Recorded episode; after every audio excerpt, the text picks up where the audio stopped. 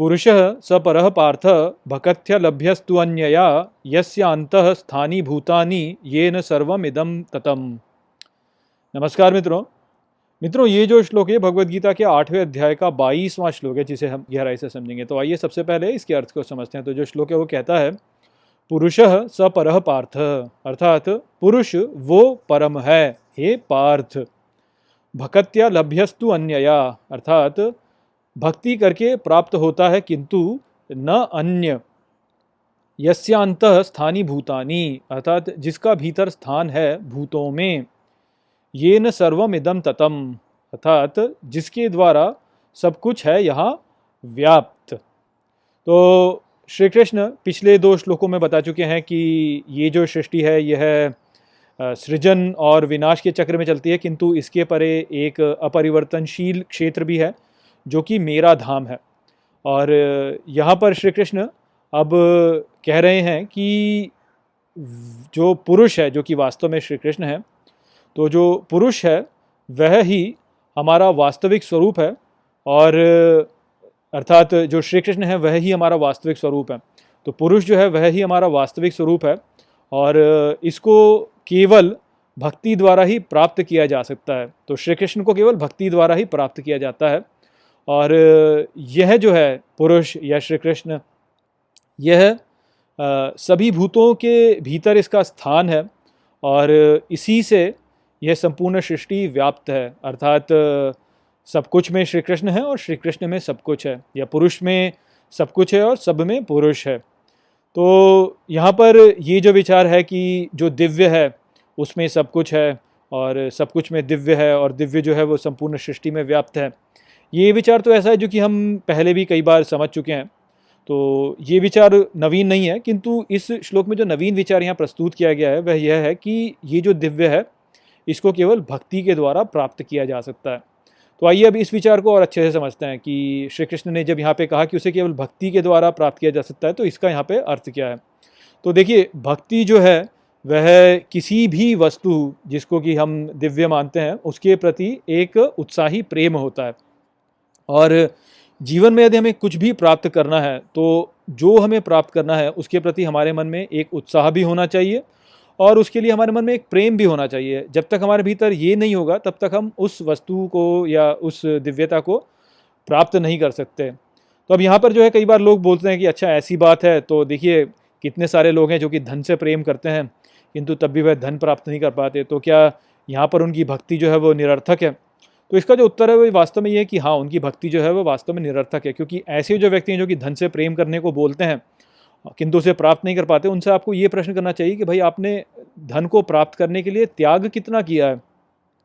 वास्तव में ये जो लोग होते हैं, ये केवल शॉर्टकट के द्वारा धन इकट्ठा कर लेना चाहते हैं और कहते हैं कि हम धन से प्रेम करते हैं। ये जो प्रेम होता है, वह प्रेम, ऐसा प्रेम नहीं होता कि आप उसे अपने भीतर कब्जा कर लें और उसे चोरी करके उसे अपने पास में रख लें या किसी शॉर्टकट से उसे अपने पास में रख लें। प्रेम त्याग से आता है। जब आप किसी के लिए त्याग करते हैं, तब आप वास्तव में उसे प्रेम कर रहे होते हैं। जो लोग यहाँ पे कहते हैं कि हमने तो हम तो धन से प्रेम करते हैं, किंतु हम धन को प्राप्त नहीं कर पाते। तो उन्होंने वास्तव में धन के लिए कोई भी त्याग नहीं किया होता। तो जो सच्चे प्रेम का अर्थ होता है, वह वास्तव में ये होता है कि जिस वस्तु से आप प्रेम करते हैं, आप उसके लिए बलिदान कर सकते हैं। और यदि आप किसी वस्तु के लिए अपना सब कुछ न्यौछावर करने के लिए तैयार होते हैं तो फिर इस संसार में कोई भी ऐसी शक्ति नहीं है जो कि आपको उसे प्राप्त करने से रोक सके। तो ये बात है जो कि हमें समझनी चाहिए।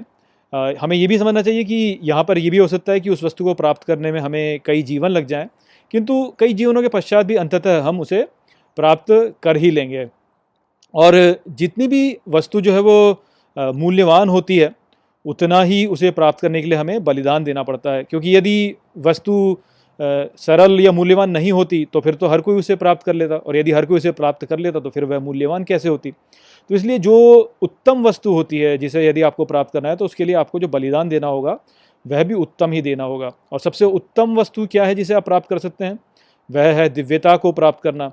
तो दिव्यता को प्राप्त करने के लिए हमें सर्वोच्च बलिदान देना पड़ता है और जो सर्वोच्च बलिदान होता है वह यह होता है कि हम अपने व्यक्तित्व को ही त्याग दें। हम स्वयं को ही त्याग दें, हम अपने अस्तित्व को ही त्याग दें और स्वयं को उसमें ही विलीन कर लें। तो ये जो बलिदान है, यही वास्तव में सर्वोच्च बलिदान है और यही सच्ची भक्ति है। अब यहाँ बहुत से लोग सोचते हैं कि मंत्रों से, ताबीज़ों से, अनुष्ठानों आदि से उसे प्राप्त करने के लिए एक छोटा मार्ग हमारे पास में उपलब्ध है।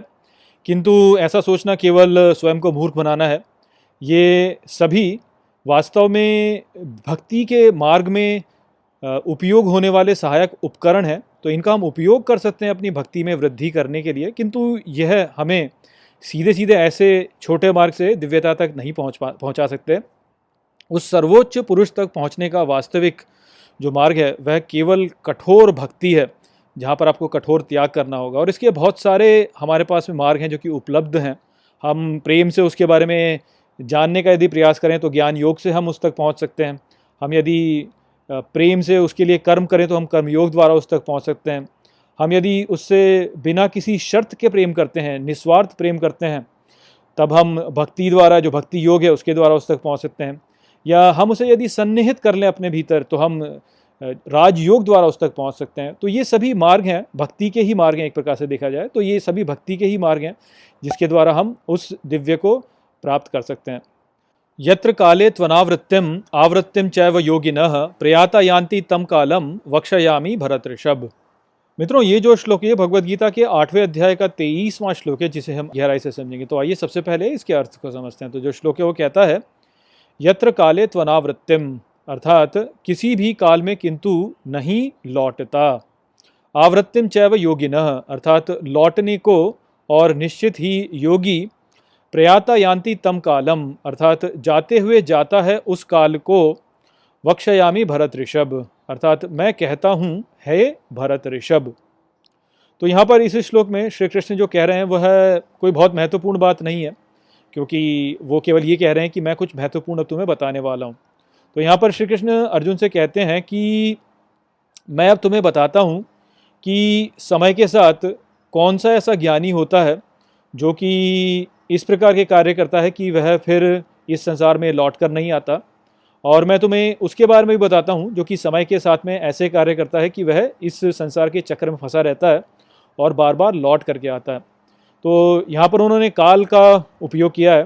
तो आगे के जो श्लोक हैं वहाँ पे भी समझाएँगे, किंतु जो हमें समझना है वो यही है कि ये जो प्रक्रिया होती है जहाँ पर कि हम इस संसार में ज्ञान को बढ़ा करके इस संसार के परे जाते हैं और उसका ज्ञान हम प्राप्त करते हैं, यह कोई धीमी प्रक्रिया नहीं है।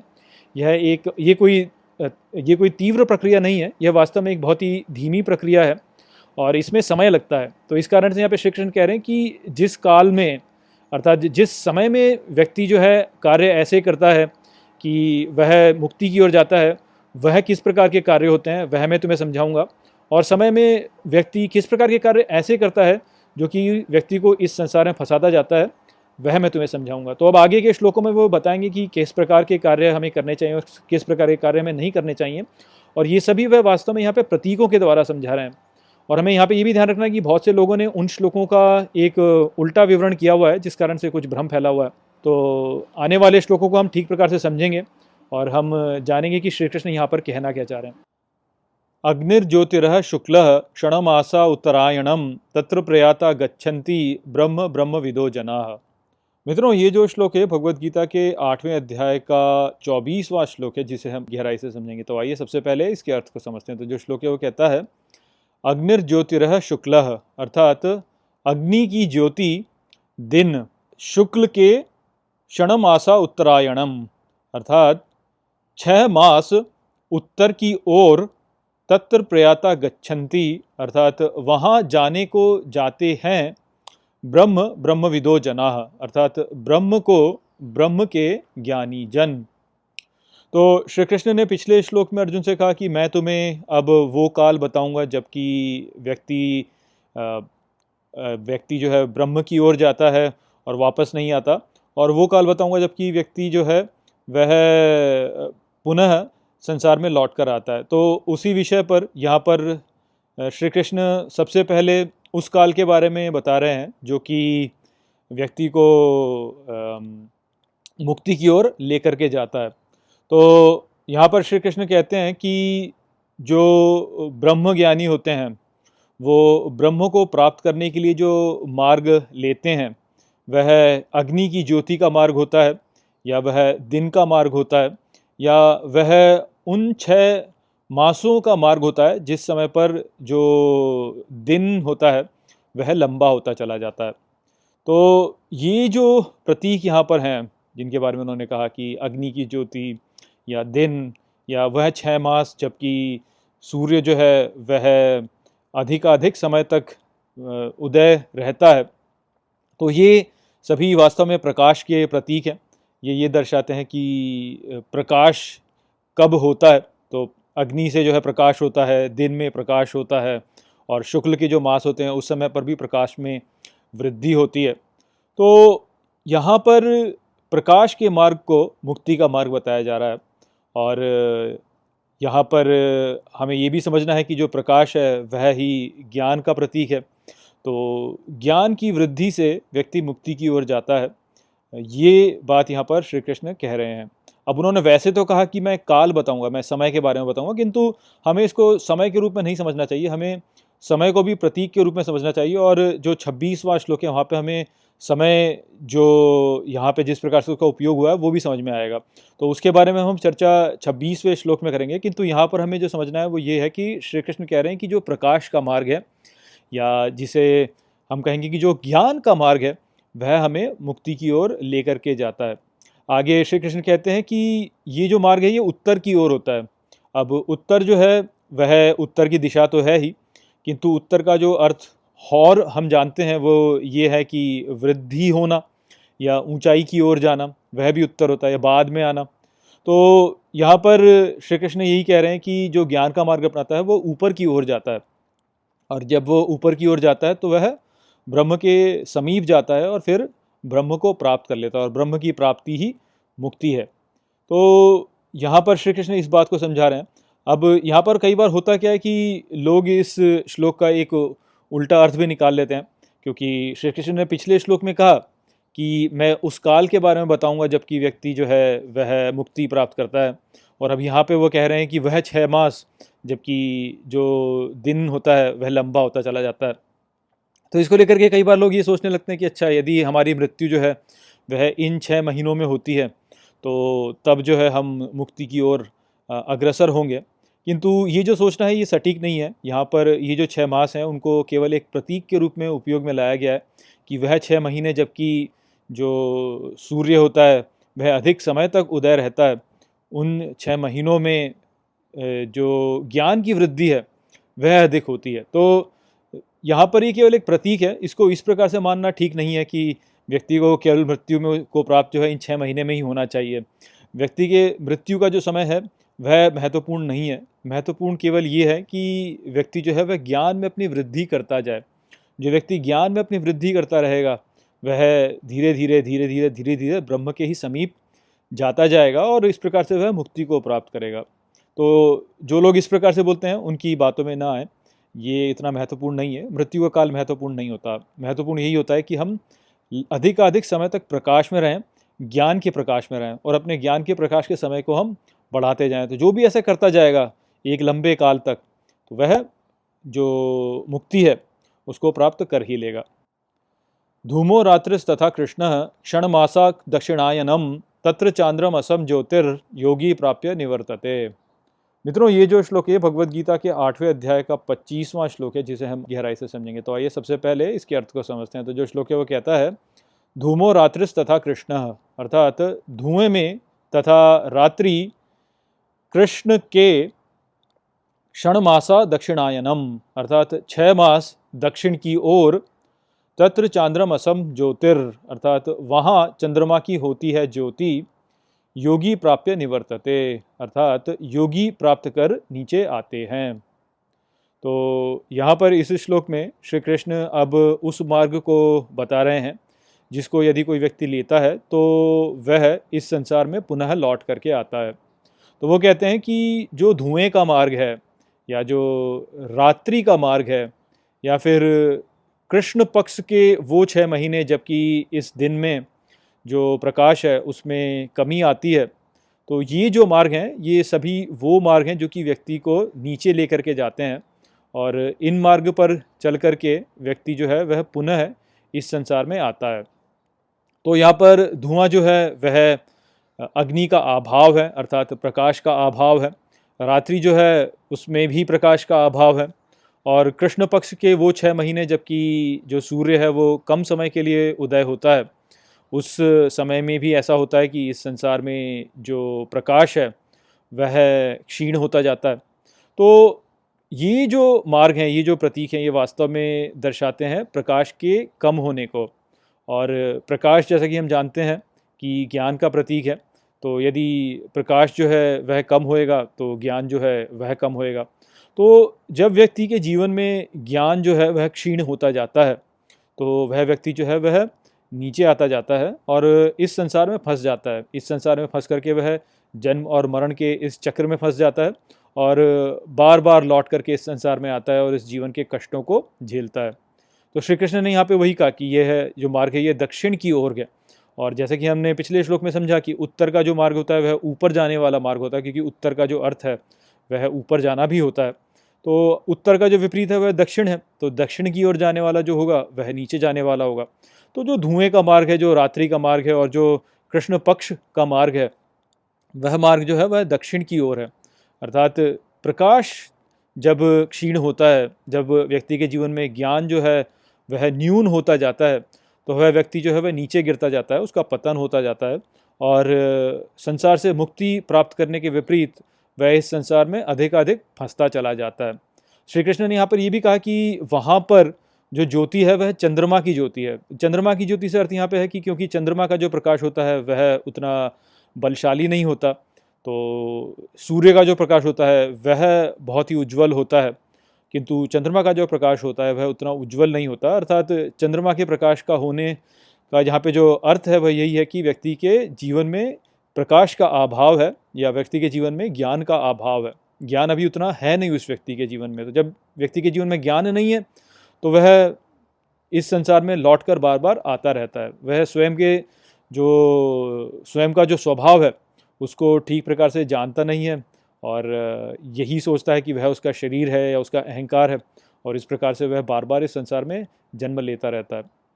और यहाँ पर भी हमें यही समझना है कि कुछ लोग इसकी व्याख्या ऐसे करते हैं कि वह छः महीने कृष्ण पक्ष के, जबकि प्रकाश कम होता जाता है। यदि उस समय पर व्यक्ति मृत्यु को प्राप्त होता है तो वह पुनः लौट कर आएगा। तो ये जो सोचना है, यह उचित सोचना नहीं है। व्यक्ति के मृत्यु का समय उतना महत्वपूर्ण नहीं होता, जितना कि व्यक्ति के मृत्यु के समय उसका ज्ञान का स्तर जो है, वह महत्वपूर्ण होता है। तो ज्ञान के स्तर की बात यहाँ पे हो रही है कि जब ज्ञान का स्तर गिर रहा है तो उस स्थिति में व्यक्ति जो है, यदि वह मृत्यु को प्राप्त होगा तो वह पुनः लौट कर आएगा। वहीं पर यदि व्यक्ति के ज्ञान का स्तर जो है उसमें वृद्धि हो रही है तो व्यक्ति मुक्ति की ओर बढ़ता जाएगा और अंत में इस संसार से मुक्ति प्राप्त कर ही लेगा। शुक्ल कृष्णे गति हेते जगत शाश्वते मते एकया यात्य अनावृत्यम अन्यया वर्तते पुनः। मित्रों, ये जो श्लोक है भगवत गीता के आठवें अध्याय का छब्बीसवां श्लोक है, जिसे हम गहराई से समझेंगे। तो आइए सबसे पहले इसके अर्थ को समझते हैं। तो जो श्लोक है, वो कहता है, शुक्ल कृष्ण गति हेते अर्थात उज्ज्वलता या अंधकार में जाते ही हैं सारे। जगत शाश्वते मते, अर्थात जगत शाश्वत मत में। एकया याति अनावृत्तिम अर्थात एक के द्वारा पाते हैं मुक्ति को अन्य या वर्तते पुनः, अर्थात अन्य के द्वारा आते हैं पुनः। तो श्री कृष्ण ने पिछले दो श्लोकों में हमें प्रकाश का मार्ग और अंधकार का मार्ग जो है वह दोनों बताए। उसी विषय को यहाँ पर आगे श्री कृष्ण कहते हैं कि ये जो मार्ग है, जो प्रकाश का मार्ग है और जो अंधकार का मार्ग है, इसकी ओर जो गति है, अर्थात इसकी ओर जो हमारा चलना है, वह होता ही है। हमारे पास में ऐसा कोई विकल्प नहीं है कि हम इस पर चल ना पाएँ। या तो हम अंधकार के मार्ग पर चल रहे होंगे, या फिर हम प्रकाश के मार्ग पर चल रहे होंगे। हम ऐसा नहीं हो सकता कि किसी मार्ग पर चल ही ना रहे हों। अर्थात यदि हम प्रकाश के मार्ग पर नहीं चल रहे हैं तो हम अंधकार के मार्ग की ओर जा रहे हैं। तो श्री कृष्ण कहते हैं कि इन दोनों मार्गों में से किसी न किसी पे आपकी गति होती ही है। और ये जो है, यह शाश्वत है। अर्थात ये जो गति है, यह इस जगत में शाश्वत है। इस जगत में ये सदा ही चलता रहता है। और इसमें से जो एक मार्ग है, जो कि प्रकाश का मार्ग है, वह व्यक्ति को मुक्ति की ओर ले जाता है। वहाँ, वहीं पर जो दूसरा मार्ग है, जो कि जो अंधकार का मार्ग है, वह व्यक्ति को पुनः इस संसार में लेकर के आता है। तो ये जो दोनों मार्ग हैं, ये शाश्वत हैं, सभी समयों पर चलते रहते हैं और इनका जो प्रभाव होता है वह तुरंत नहीं होता है। ये जो प्रभाव है, ये धीरे धीरे धीरे धीरे धीरे धीरे होता है। तो श्री कृष्ण ने तेईसवें श्लोक में बोला कि मैं उस काल के बारे में बताऊँगा, जब तुम मुक्ति की ओर जाते हो और उस काल के बारे में बताऊँगा, जब तुम अंधकार की ओर या तुम संसार में पुनः आने की ओर जाते हो। तो वह जो काल वहाँ पर उन्होंने बोला है वह वास्तव में यही काल है कि वह काल जिसमें तुम प्रकाश की ओर प्रगति कर रहे हो तथा तो मुक्ति की ओर जा रहे हो तुम। और यदि उस काल में तुम अंधकार की ओर जा रहे हो तो तब तुम मुक्ति से दूर जा रहे हो और इस संसार में फंसते जा रहे हो। तो काल का जो अर्थ था वो इस प्रकार से था। अब यहाँ पर जो हमें समझना है, वो यही है कि इस संसार में जब हम जी रहे हैं तो हमारे पास में ये दो ही विकल्प हैं। या तो हम अंधकार का मार्ग अपना सकते हैं या फिर हम प्रकाश का मार्ग अपना सकते हैं। और यदि हम प्रकाश का मार्ग अपनाएँगे तो हम मुक्ति की ओर जाएँगे। यदि हम अंधकार का मार्ग अपनाएँगे तो हम इस संसार में बार बार लौट के आते रहेंगे। और इस संसार में यदि आप लोगों को देखें तो जो यहाँ पर लोग हैं, उनमें से निन्यानवे प्रतिशत लोग ऐसे होते हैं जो कि वास्तव में अंधकार के मार्ग पर होते हैं। वो भले ही ये कह सकते हैं कि वो ईश्वर में विश्वास रखते हैं या उनकी जो आस्था है, वह बहुत ही गहरी है, किंतु उनका जो ज्ञान होता है दिव्यता के बारे में वह उतना गहरा नहीं होता। वह ये नहीं समझ पाते कि परमात्मा सभी के भीतर है और वह जो है, वह सदा हमें ये संदेश दे रहा है कि हमें किस प्रकार से कार्य करना चाहिए। वह अपने अहंकार में घुसे रहते हैं और अपने अहंकार के द्वारा वह वास्तव में कार्य करते हैं। तो जब वह अपने शरीर के साथ में या अपने अहंकार के साथ में अपना तादाद में करते हैं तो तब होता यही है कि ये जो संसार है, यह उनको भयावह लगता है। क्योंकि उनका अस्तित्व केवल उन तक सीमित होता है और इस संसार में हो रही घटनाएँ जो होती हैं, वह उनके अस्तित्व के लिए एक खतरा होती हैं। तो इस कारण से उनके भीतर एक भय या चिंता की भावना उत्पन्न होती है कि मैं अपने अस्तित्व को कैसे बचाऊं। और ये जो भय और चिंता की भावना होती है, यह उन्हें प्रकाश के मार्ग पर जाने नहीं देती, क्योंकि उनके भीतर विश्वास नहीं होता है कि ईश्वर या परमात्मा उनके साथ में है और उनका भला ही चाहता है, उनके भीतर ये विश्वास नहीं होता। उनको लगता है कि उनकी सुरक्षा के लिए या उनके बचाव के लिए उन्हें स्वयं ही कुछ कार्य करना होगा। तो इसी कारण से फिर वो जो है, वह इस संसार में स्वयं को बचाए रखने के लिए बहुत सारा धन इकट्ठा करते हैं, बहुत सारी शक्ति इकट्ठा करते हैं और अपने लिए कार, कार्य करने लगते हैं। और जब भी कभी उनको ऐसा लगता है कि उनके ऊपर कोई खतरा है तो भय के द्वारा वह कुछ ना कुछ ऐसे कार्य कर देते हैं जो कि अधर्म की ओर उन्हें लेकर के जाता है। तो ये जो भीतरी भावना है कि परमात्मा परमात्मा पर विश्वास न होना, ये सभी के साथ में होता है वास्तव में। भले ही लोग कह लें कि वो परमात्मा पे विश्वास करते हैं, किंतु भीतरी रूप से देखा जाए तो वो परमात्मा पे विश्वास नहीं करते हैं। क्योंकि यदि वे परमात्मा पे विश्वास कर रहे होते तो तब वह इन सब चीज़ों को करने को उतना महत्वपूर्ण नहीं मानते।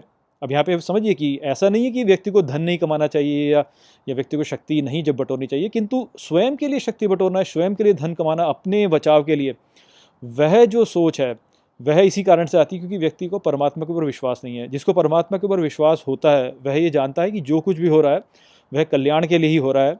श्री कृष्ण जो है, वह कंट्रोल में है, वह नियंत्रण में है इस संसार के, जो कुछ भी हो रहा है, वह वास्तव में उनके कल्याण के लिए ही हो रहा है। तो ऐसा जो व्यक्ति होगा वह धन भी कमाएगा या कुछ भी कमाएगा तो बोलेगा कि मैं ये श्री कृष्ण के लिए ही कर रहा हूँ। ये जो प्रक्रिया है, ये श्री कृष्ण का दिव्य यज्ञ है तो उसमें मैं अपना अनुदान दे रहा हूँ। किंतु मुझे मेरे बचाव के लिए कोई भी चिंता नहीं, क्योंकि मुझे श्री कृष्ण पर विश्वास है कि वह मुझे बचा के रखेंगे। ऐसा मनोभाव होता है ऐसे लोगों का, जो कि वास्तव में श्री कृष्ण पर विश्वास करते हैं। जो कि वास्तव में दिव्यता पर विश्वास करते हैं। उनको अपने लिए कोई चिंता नहीं होती, क्योंकि उन्हें पता है कि श्री कृष्ण जो है, वह तो हैं ही। तो वह हमारा ध्यान तो रखेंगे ही।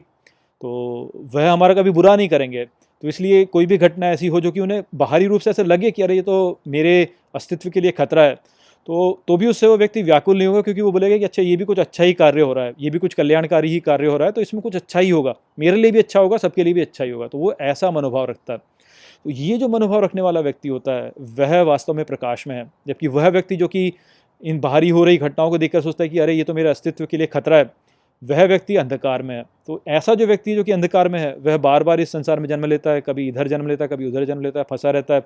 और ये जो भय और चिंता के राक्षस हैं, ये उसे सदा सताते रहते हैं। वहीं पर जो व्यक्ति ऐसा होता है जो कि समझ जाता है कि परमात्मा उसके भीतर है, परमात्मा उसका मित्र है, ये सभी जो संसार में घटनाएँ हो रही हैं, ये एक दिव्य यज्ञ है, जिसके कि यज्ञमान, जिसके ऊपर जो प्रधान है, वह श्री कृष्ण है या वह दिव्य है। जो कि सबका भला चाहता है, जो कि हमारा मित्र है, जो कि हमारे साथ में है, जो कि हमारे लिए कल्याणकारी ही कार्य करेगा। तो उसको तो भय होने की कोई बात ही नहीं है, ना उसको किसी बात की चिंता होनी चाहिए। ऐसा जो व्यक्ति होता है, वो भय मुक्त होता है और चिंता मुक्त होता है। और इस प्रकार का जो व्यक्ति होता है, वह इस संसार से मुक्ति प्राप्त करता है। नैते श्रुति पार्थ जानन योगी मुह्यति कश्चन, तस्मात् सर्वेशु कालेशु योग युक्त भवर्जुन।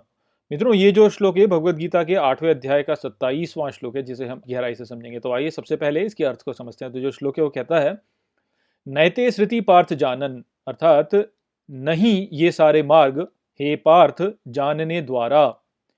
योगी मुह्यति कश्चन अर्थात, योगी मोहित होता है कभी।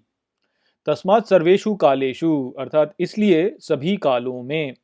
योग युक्तो भवर्जुन अर्थात, योग से युक्त बनो अर्जुन तो श्री कृष्ण पिछले तीन श्लोकों में ये बता चुके हैं कि कौन सा मार्ग प्रकाश का और ज्ञान का मार्ग होता है और कौन सा मार्ग अंधकार का या अज्ञान का मार्ग होता है।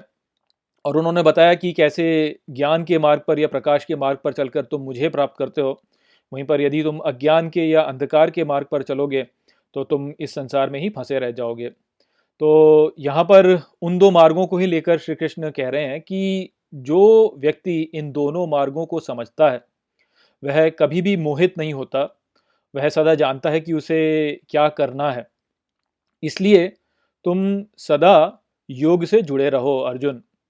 तो यहाँ जो संदेश है श्री कृष्ण का वो यही है कि हमें अपने जीवन में एक ऐसा दृष्टिकोण विकसित करना चाहिए कि हम प्रकाश के मार्ग को और अंधकार के मार्ग को दोनों ही को समझ पाएँ और इसको जान करके फिर हम उचित मार्ग का पालन करें।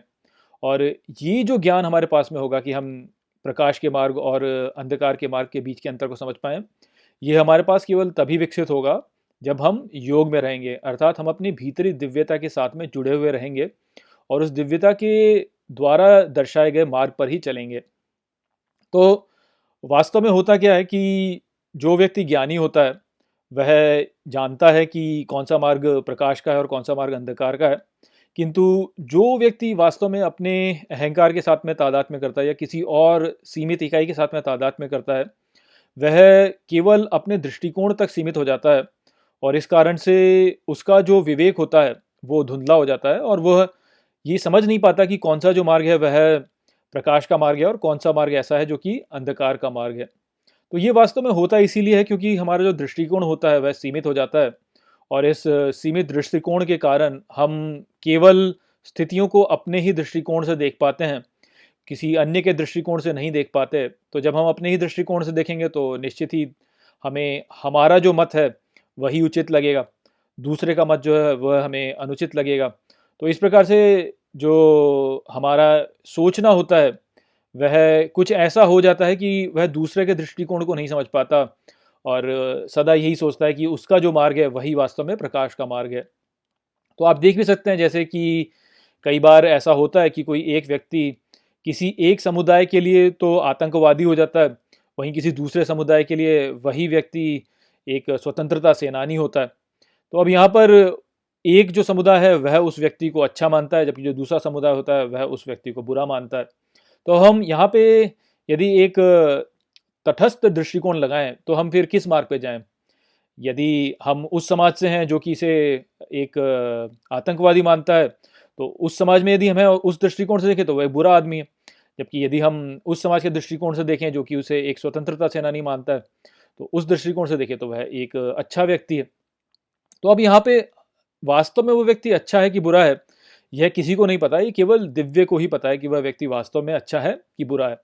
तो यदि हमें ये समझना है कि वो व्यक्ति वास्तव में अच्छा है या बुरा है तो हमें भी दिव्य के साथ में ही जुड़ना होगा। जब हम दिव्य के साथ में जुड़ेंगे, तभी हम वास्तव में समझ पाएँगे कि वो व्यक्ति अच्छा है या वो व्यक्ति वास्तव में बुरा है। और जब हम दिव्य के साथ में जुड़कर ये समझ पाएँगे और यदि हमें पता चलता है कि वह व्यक्ति जो है, वह जिस किसी भी कारण के लिए लड़ रहा है, वह एक प्रकाश का मार्ग है तो हम उसका समर्थन करेंगे। वहीं पर यदि हमारे उस दृष्टिकोण से जो कि जो कि प्रकाश के, जो कि योग के दृष्टिकोण से हमें प्राप्त हो रहा है, उस दृष्टिकोण से यदि हम उस व्यक्ति को देखते हैं कि वह अंधकार के मार्ग पर है तो तब हम उसका विरोध करेंगे। तो ये जो समझ होती है कि हम जान पाएँ कि कोई व्यक्ति सच्चाई के मार्ग पर है या झूठ के मार्ग पर है, कोई व्यक्ति ज्ञान के मार्ग पर है या अज्ञान के मार्ग पर है, कोई व्यक्ति प्रकाश के मार्ग पर है या वह वह अंधकार के मार्ग पर है, ये जान पाना केवल हमारे लिए तभी संभव हो पाता है जब हम अपनी भीतरी दिव्यता के साथ में जुड़े रहते हैं, अर्थात हम योग में रहते हैं। तो ये जो बात है, ये हम सभी को समझनी होगी कि ये जो तटस्थ दृष्टिकोण होता है किसी भी किसी भी के प्रति, वह केवल तभी उत्पन्न हो पाता है जब हम दिव्यता के साथ में एक हों। यदि हम अपने आप को किसी एक इकाई के दृष्टिकोण से केवल देख रहे होते हैं तो तब उस स्थिति में जो हमारा विवेक होगा, वह धूमिल हो जाएगा और हम ठीक प्रकार से समझ नहीं पाएँगे। हम ये सोच लेने लगेंगे कि जो व्यक्ति हमारे हमारे समाज के लिए अच्छा कर रहा है, वही वास्तव में अच्छा व्यक्ति है। किंतु ऐसा अनिवार्य नहीं है। ऐसा हो सकता है कि जो व्यक्ति हमारे समाज के लिए अच्छा कर रहा है, किंतु वह दूसरे समाज के लिए बुरा कर रहा है तो हो सकता है कि वो वास्तव में बुरा ही कर रहा हो। हमें दूसरे समाज के दृष्टिकोण को भी समझना होगा और दूसरे समाज के दृष्टिकोण को बहुत अच्छे से, गहराई से समझना होगा। ये स्वीकार करके समझना होगा कि सामने वाला जो है, वह भी वास्तव में व्यक्ति ही है, वह भी एक मनुष्य है, उसके भीतर भी भावनाएँ हैं। और वो भी एक उचित दृष्टिकोण रखने वाला व्यक्ति है। उस मनोभाव के साथ में हमें उसकी स्थिति को समझना होगा। जब हम उसकी स्थिति को समझेंगे, तभी हमारे पास में ये ज्ञान आएगा कि हम समझ पाएँ कि व्यक्ति जो है वह वह किस स्थिति में वास्तव में ज्ञान के मार्ग पे और किस स्थिति में वास्तव में अज्ञान के मार्ग पे। हमारे साथ समस्या यही होती है कि हम अपने राष्ट्र के साथ में तादाद में करते हैं तो हमें लगता है कि जो हमारे राष्ट्र के लिए अच्छा है, वही अच्छा हो रहा है। हम अपने साथ में तादाद में करते हैं तो हम यही सोचते हैं कि जो हमारे लिए अच्छा है, वही अच्छा है, दूसरे का हम सोचते नहीं है। हम अपने संप्रदाय के बारे में सोचते हैं कि उसके लिए जो अच्छा है, वही अच्छा है। और इस कारण से होता है कि कई बार हम अंधकार में चले जाते हैं और हमें अपनी कमियाँ नहीं दिखाई देती हैं। जब हमें अपनी कमियाँ नहीं दिखाई देती हैं तो फिर हम अधर्म के मार्ग पर चले जाते हैं और वही अंधकार का मार्ग होता है। इसलिए आँख बंद करके करके हमें कभी भी स्वयं के बारे में, अपने समाज के बारे में या अपने संप्रदाय के बारे में या अपने राष्ट्र के बारे में समर्थन नहीं करना चाहिए। हमारे भीतर एक संदेह का विचार होना ही चाहिए, हमारे स्वयं के दृष्टिकोण के प्रति भी प्रति भी। और ये संदेह का जो विचार है, ये केवल तभी विकसित हो पाएगा जब हम एक एक उच्च दृष्टिकोण से सब कुछ देखेंगे। जब हम केवल ये सोच के नहीं देखेंगे कि हम भारतीय हैं, बल्कि हम ये सोच के देखेंगे कि हम एक मनुष्य हैं, जबकि हम ये सोच के नहीं देखेंगे कि हम केवल मनुष्य हैं, हम ये सोच के देखेंगे कि हम सभी प्राणी हैं। जब हम सभी प्राणियों के रूप से नहीं देखेंगे, हम ये देखेंगे कि हम संपूर्ण सृष्टि हैं। तो वो जो संपूर्ण सृष्टि का जो जो दृष्टिकोण होता है, उससे जब हम देखेंगे, तभी हम वास्तव में समझ पाएँगे कि ज्ञान का मार्ग कौन सा है, अज्ञान का मार्ग कौन सा है। तो ये जो विकसित दृष्टिकोण को विकसित करना है, यह केवल तभी हो पाएगा जब हम योग के साथ में जुड़ेंगे। तो वही बात यहाँ पे श्री कृष्ण कह रहे हैं कि जो योगी ऐसा होता है जो कि समझता है कि कौन सा मार्ग जो है वह ज्ञान का मार्ग है और कौन सा अज्ञान का मार्ग है, वह कभी मोहित नहीं होता। और ये केवल तभी हो सकता है जब हम योग में रहें। वेदेशु यज्ञेशु तपसु चैव दानेशु यत् पुण्य फलम प्रदिष्टम, अत्येति तत्सर्वमिदम विदित्वा योगी परम स्थानम उपैति चाद्यम। मित्रों, ये जो श्लोक है भगवत गीता के आठवें अध्याय का अट्ठाईसवां श्लोक है, जिसे हम गहराई से समझेंगे। तो आइए सबसे पहले इसके अर्थ को समझते हैं। तो जो श्लोक है, वो कहता है वेदेशु यज्ञेशु तपहसु चैव, अर्थात वेद में, यज्ञ में, तप में और निश्चित ही। दानेशु यत पुण्य फलम प्रदिष्टम, अर्थात दान में जो पुण्य फल नियुक्त है, अत्येति तत्सर्वम इदम विदित्वा, अर्थात उनको पार करता है, सभी यहाँ जानकर योगी परम स्थानम उपैति चाद्यम अर्थात योगी मूल परम स्थान को प्राप्त करता है। तो ये जो श्लोक है, यह भगवत गीता के आठवें अध्याय का अंतिम श्लोक है। तो यहाँ पर श्री कृष्ण आठवें अध्याय को समाप्त करते हैं। अर्जुन से ये कहकर कि जो भी वेदों में, यज्ञों में, तप में और दान में जो फल है, जो उसमें निहित फल है, उसको त्याग करके या उसके परे जा कर के जो योगी होता है, वह अपने मूल स्थान को, जो कि सर्वोच्च स्थान है, उसे प्राप्त करता है। तो यहाँ पर श्री कृष्ण जो कह रहे हैं वह यही है कि जो व्यक्ति अपने जीवन के सभी कार्यों के जो फल होते हैं, उनके परे चला जाता है। अर्थात वह स्वयं के लिए किसी भी फल की इच्छा के द्वारा कार्य नहीं करता। वह व्यक्ति इन फलों के परे जा करके वास्तव में अपने मूल स्थान को प्राप्त करता है। तो ये जो मूल स्थान है, यही वास्तव में सर्वोच्च स्थान है, क्योंकि ये ही है जिससे कि यहाँ पर सब कुछ उत्पन्न हुआ है। तो जो हमें समझना है, वो यही समझना है कि जब हम अपने जीवन में कुछ भी अध्ययन करते हैं या जब हम अपने जीवन में कोई भी कार्य करते हैं, जिसको, जो कि यज्ञ हो गया, या जब हम कोई भी बलिदान देते हैं, जो कि तप हो गया, या जब भी हम कोई दान देते हैं, या हम किसी दूसरे व्यक्ति को अपनी कोई प्रिय वस्तु दान दान करते हैं, देते हैं कुछ भी तो उससे जो फल उत्पन्न हो रहा होता है, यदि हम उसकी कामना करते हैं तो तब हम अपने मूल स्थान को नहीं प्राप्त कर पाएँगे, क्योंकि तब तो वो काम जो है, वो हम अपने लिए कर रहे हैं। हम ज्ञान को अपने लिए संचित कर रहे हैं, हम यज्ञ कर रहे हैं, अपने लिए कर रहे हैं, हम कोई भी कार्य कर रहे हैं, वो अपने लिए कर रहे हैं तब। तो यदि हम ऐसा करेंगे तो हम अपने मूल स्थान को प्राप्त नहीं करेंगे।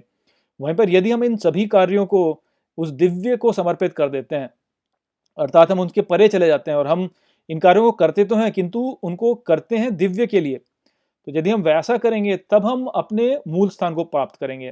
मूल स्थान को प्राप्त करना क्या हुआ? वो वही है जो कि हमारे भीतर की दिव्यता है, जो कि योग है। और, जो कि परम स्थान है, क्योंकि उस स्थिति में फिर हमारे लिए जो हमारी प्राप्ति होगी, वो वास्तव में श्री कृष्ण की ही प्राप्ति होगी। वही मार्ग वास्तव में, जो प्रकाश का मार्ग है, वो वाला मार्ग होता है। जब हमने अपने अहंकार को ला दिया बीच में तो तब दृष्टिकोण बीच में आ जाता है, और उस कारण से हमारा विवेक धूमिल हो जाता है, और हम जो प्रकाश का मार्ग होता है, उसे नहीं समझ पाते हैं। वहीं पर यदि हम उसको त्याग दें तो तब हमारा अहंकार जो होता है, वह नहीं आता बीच में। तब केवल दिव्य ही रहता है। सारे कार्य जो होते हैं, वो ईश्वर के लिए ही होते हैं। और उस स्थिति में होता यही है कि हम फिर परम के दृष्टिकोण से सब कुछ देख पाते हैं। और जब हम परम के दृष्टिकोण से सब कुछ देखेंगे तो हम परम को ही प्राप्त कर लेंगे। और जो हमारा स्थान होगा, वह उस समय पे उच्चतम स्थान होगा, क्योंकि वही तो स्थान है जिससे कि सब कुछ यहाँ पे उत्पन्न हो रहा है। तो इसका आप उदाहरण ले सकते हैं, जैसे आप मान लीजिए कि शेयर बाज़ार का उदाहरण ले लीजिए। तो जैसे शेयर बाज़ार हो गया, उसको यही बोला जाता है कि अरे, यहाँ पर तो जो लालची लोग हैं, वह यहाँ पर रहते हैं, जो कि कंपनियों के साथ में खेलते हैं, खरीदते हैं, बेचते हैं और इस प्रकार से जो है लालची लोग हैं, जो कि केवल मुनाफे के बारे में सोचते हैं। किंतु क्या ऐसा सोचना वास्तव में उचित है? आप ही सोचिए कि जो शेयर बाज़ार होता है, वहाँ पर जो धन उसमें निवेश किया जाता है, वह धन कंपनियों को मिलता है और जो कंपनियाँ होती हैं, वह उस धन का उपयोग करती हैं, या तो नए प्रोडक्ट्स बनाने में या फिर नए लोगों को रोज़गार देने में। और ये दोनों ही कार्य जो हैं, इससे वास्तव में हम देखें तो भला ही हो रहा है, सबका भला ही होता है। नए नए यदि उत्पाद आते हैं तो उनसे हमारा जीवन जो होता है, वो सरल होता है। या यदि लोगों को रोज़गार मिलता है तो उसके द्वारा भी वास्तव में समाज में कल्याण ही होता है। तो हम ऐसा कैसे कह सकते हैं कि ये जो शेयर बाज़ार है, उसमें पैसा निवेश करना या शेयर बाज़ार में जाना, वास्तव में एक बुरा कार्य है? ये बुरा कार्य नहीं है, अंतर्निहित रूप से देखा जाए तो ये बुरा कार्य नहीं है।